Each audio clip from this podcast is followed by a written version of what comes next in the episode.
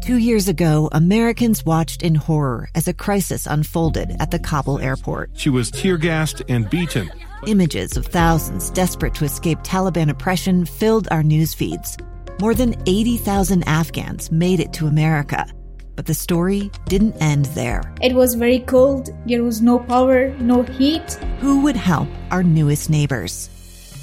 I'm Andrea Smardon. In Stranger Becomes Neighbor, you'll hear the stories of some remarkable refugees who left their homes and their dreams behind only to start over from zero. Their only possession was three blankets. And you'll meet Americans who stepped up to help them. You want me to come when you deliver your baby.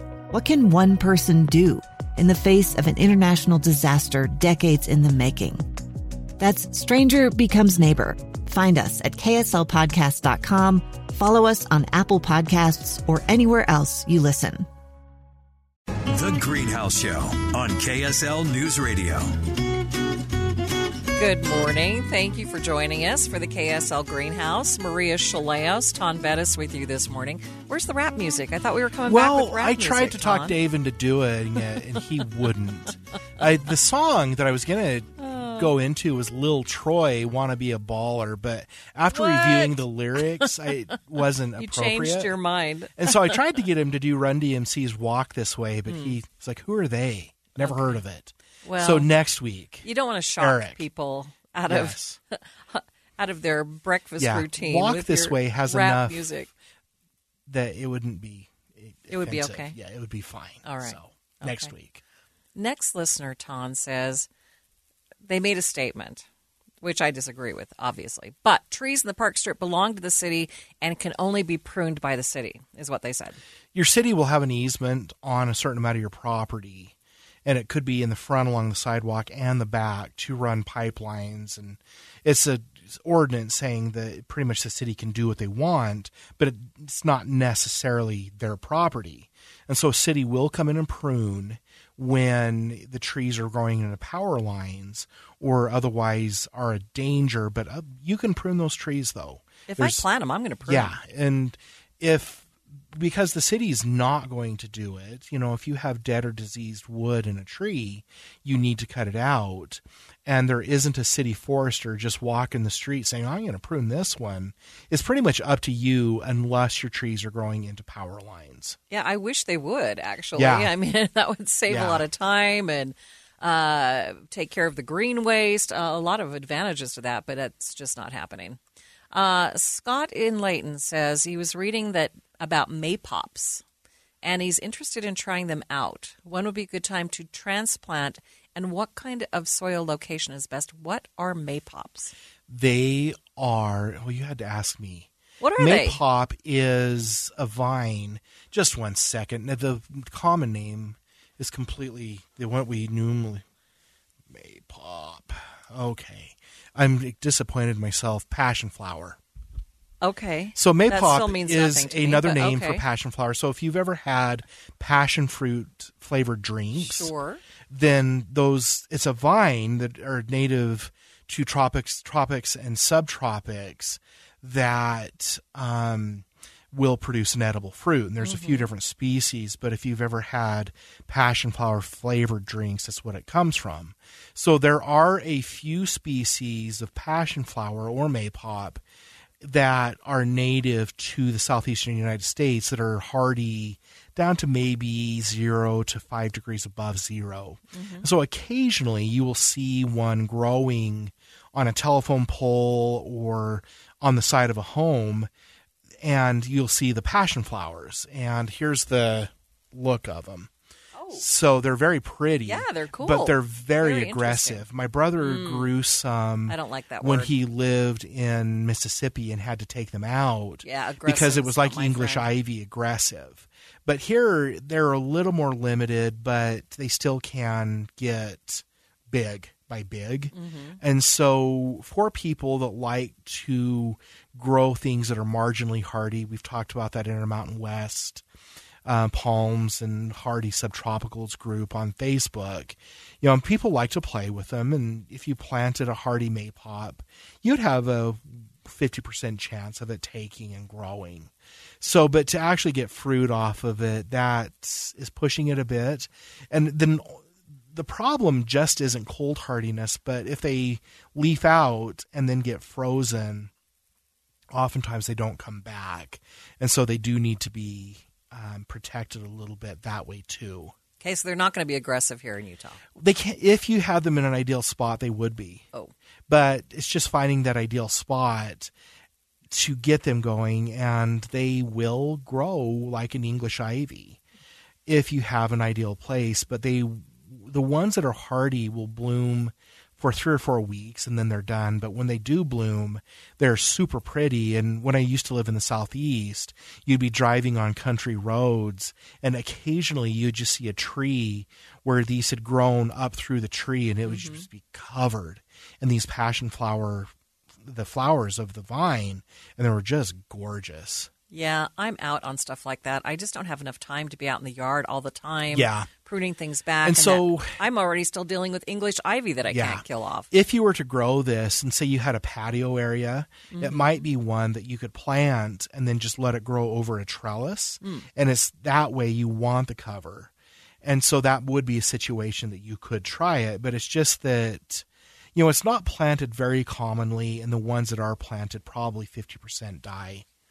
Okay. Uh, next listener says they have planted almost 100 fruit trees in their lifetime, and each house that they've moved to, and they currently have 20 wonderful fruit trees, and they're looking for a juicy apricot.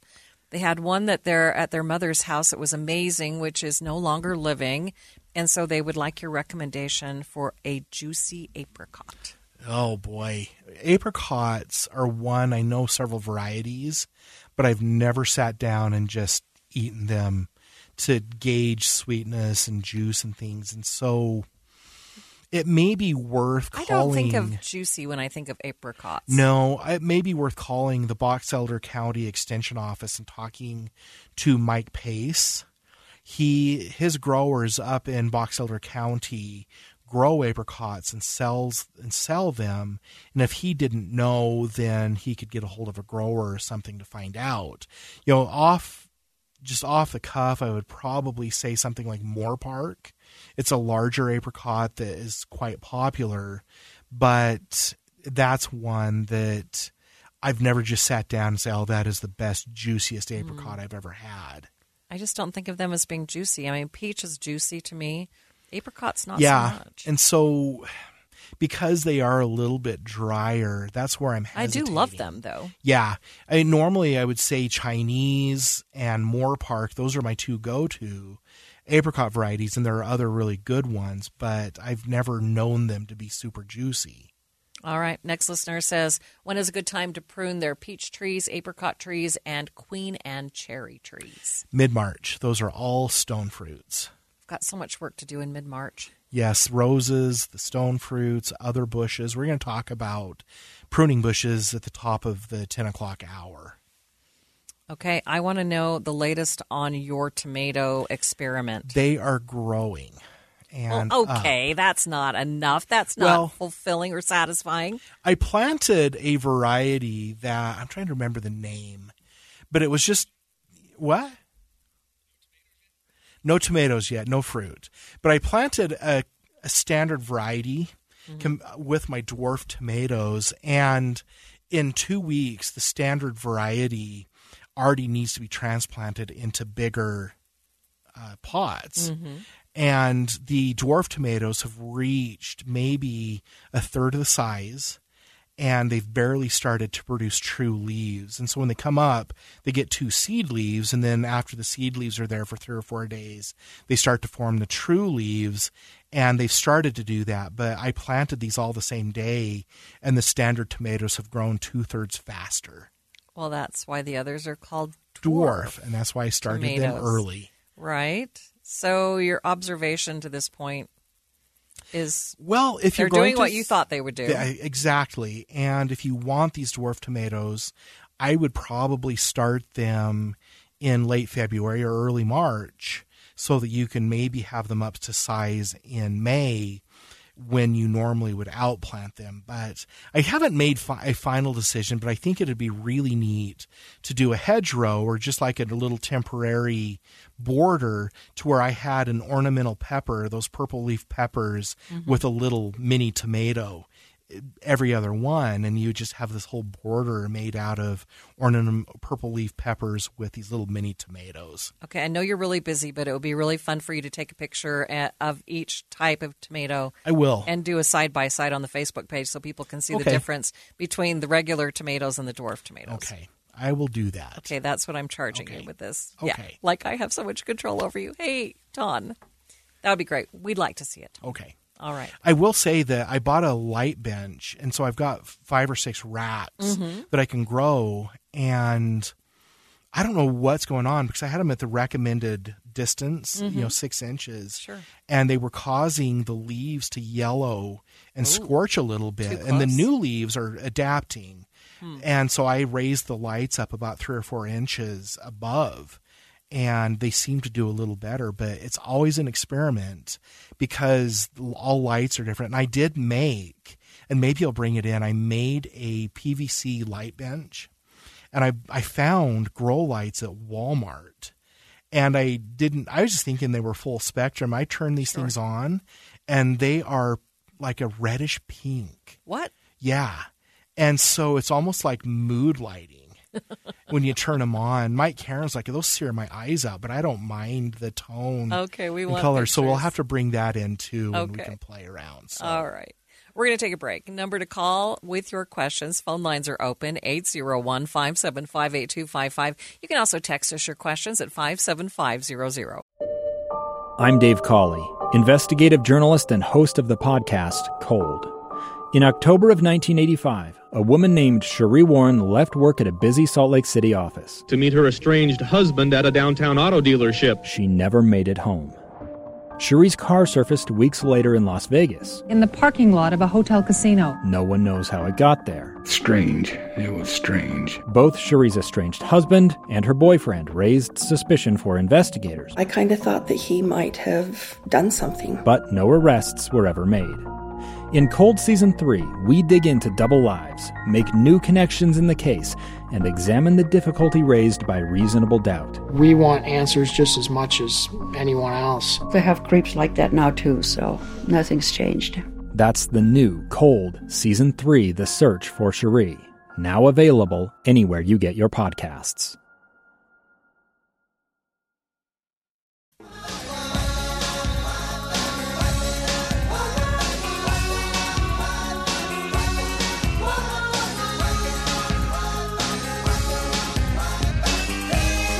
Happy there, Tom. Yeah, Fat. Fat Boys and the Beach Boys. this is a good song.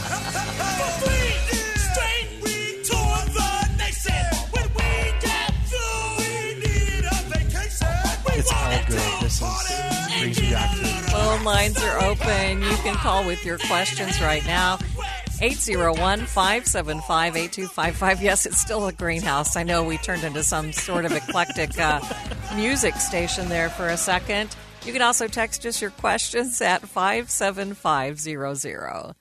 This is all your That fault. made me Tom. happy. Are you happy now? A big Oh, smile on your face? Yeah, that made me happy. That I, that came out, and I think it was in eighth or ninth grade.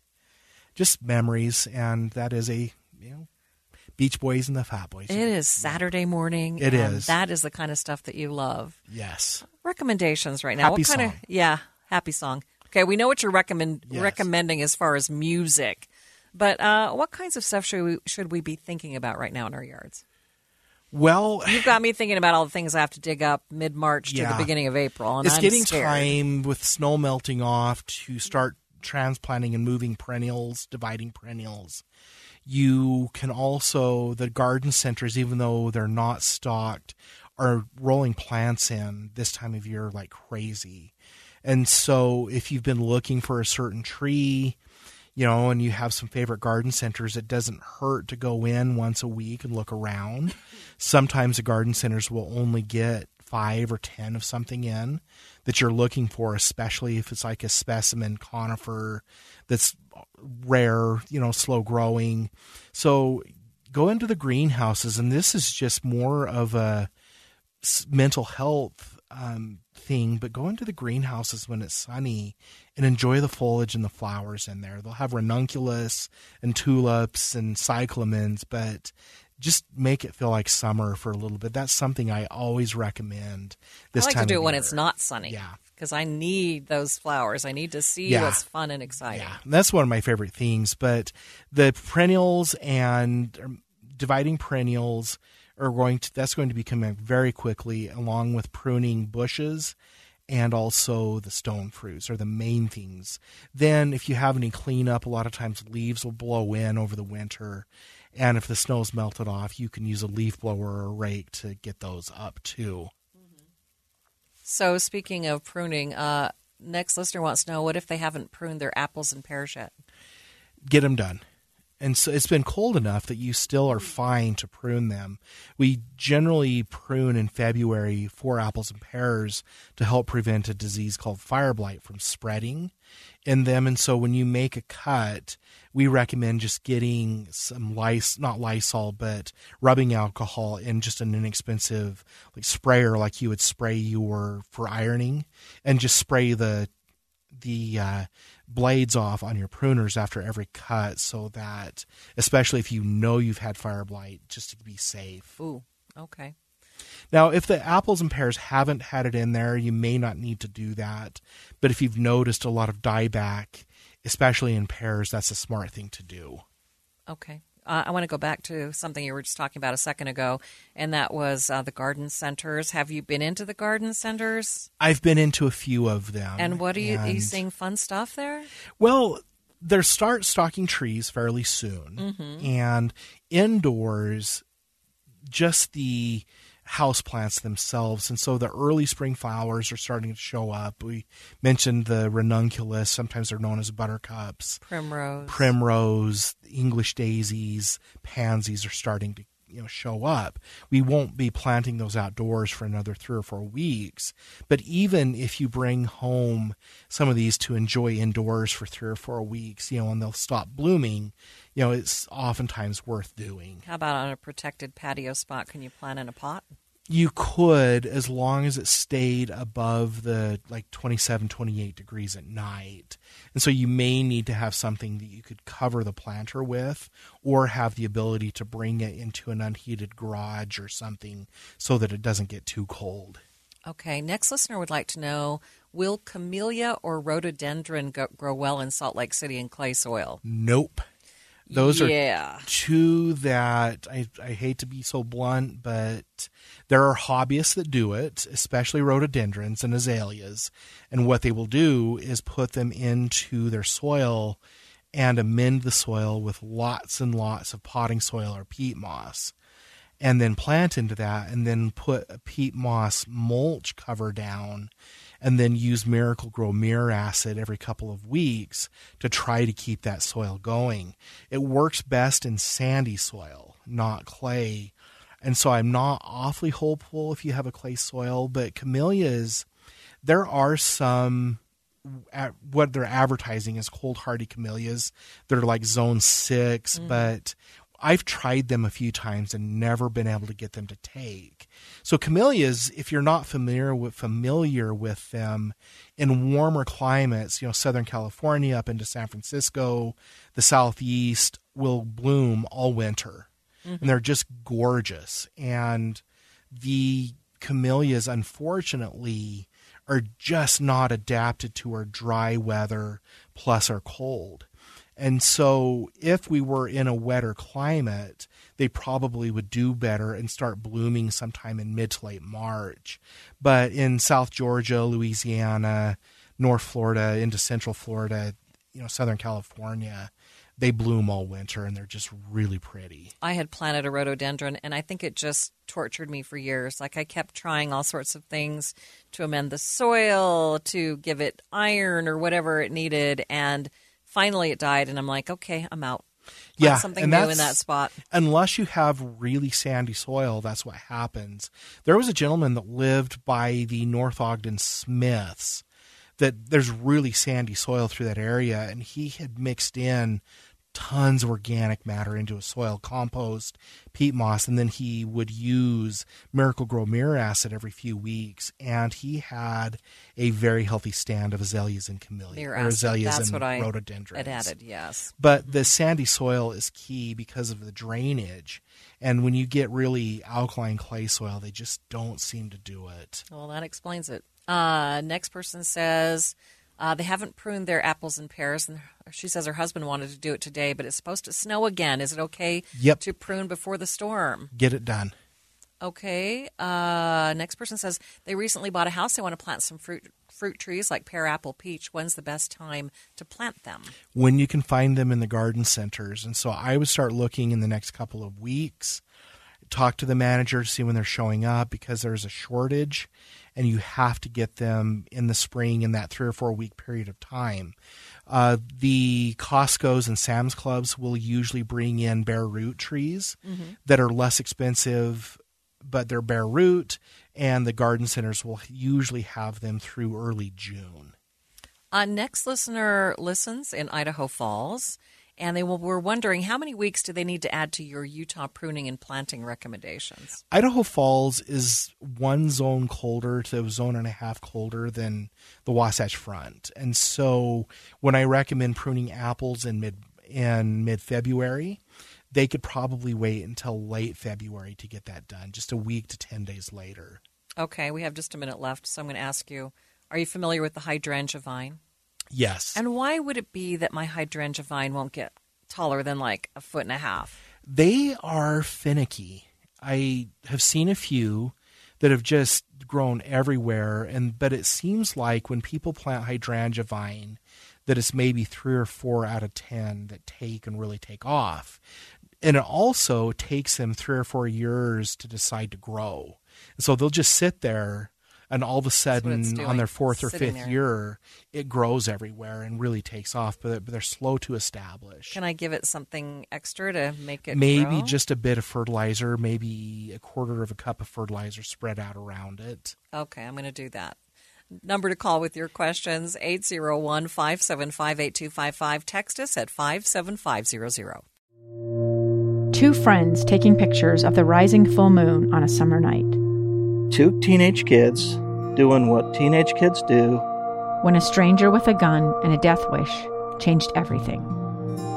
It was violent, it was senseless, and I will never understand it. I will never accept it. I'm Amy Donaldson, and unfortunately, we're all too familiar with stories about how violence shatters lives. But what we rarely see is how they are rebuilt.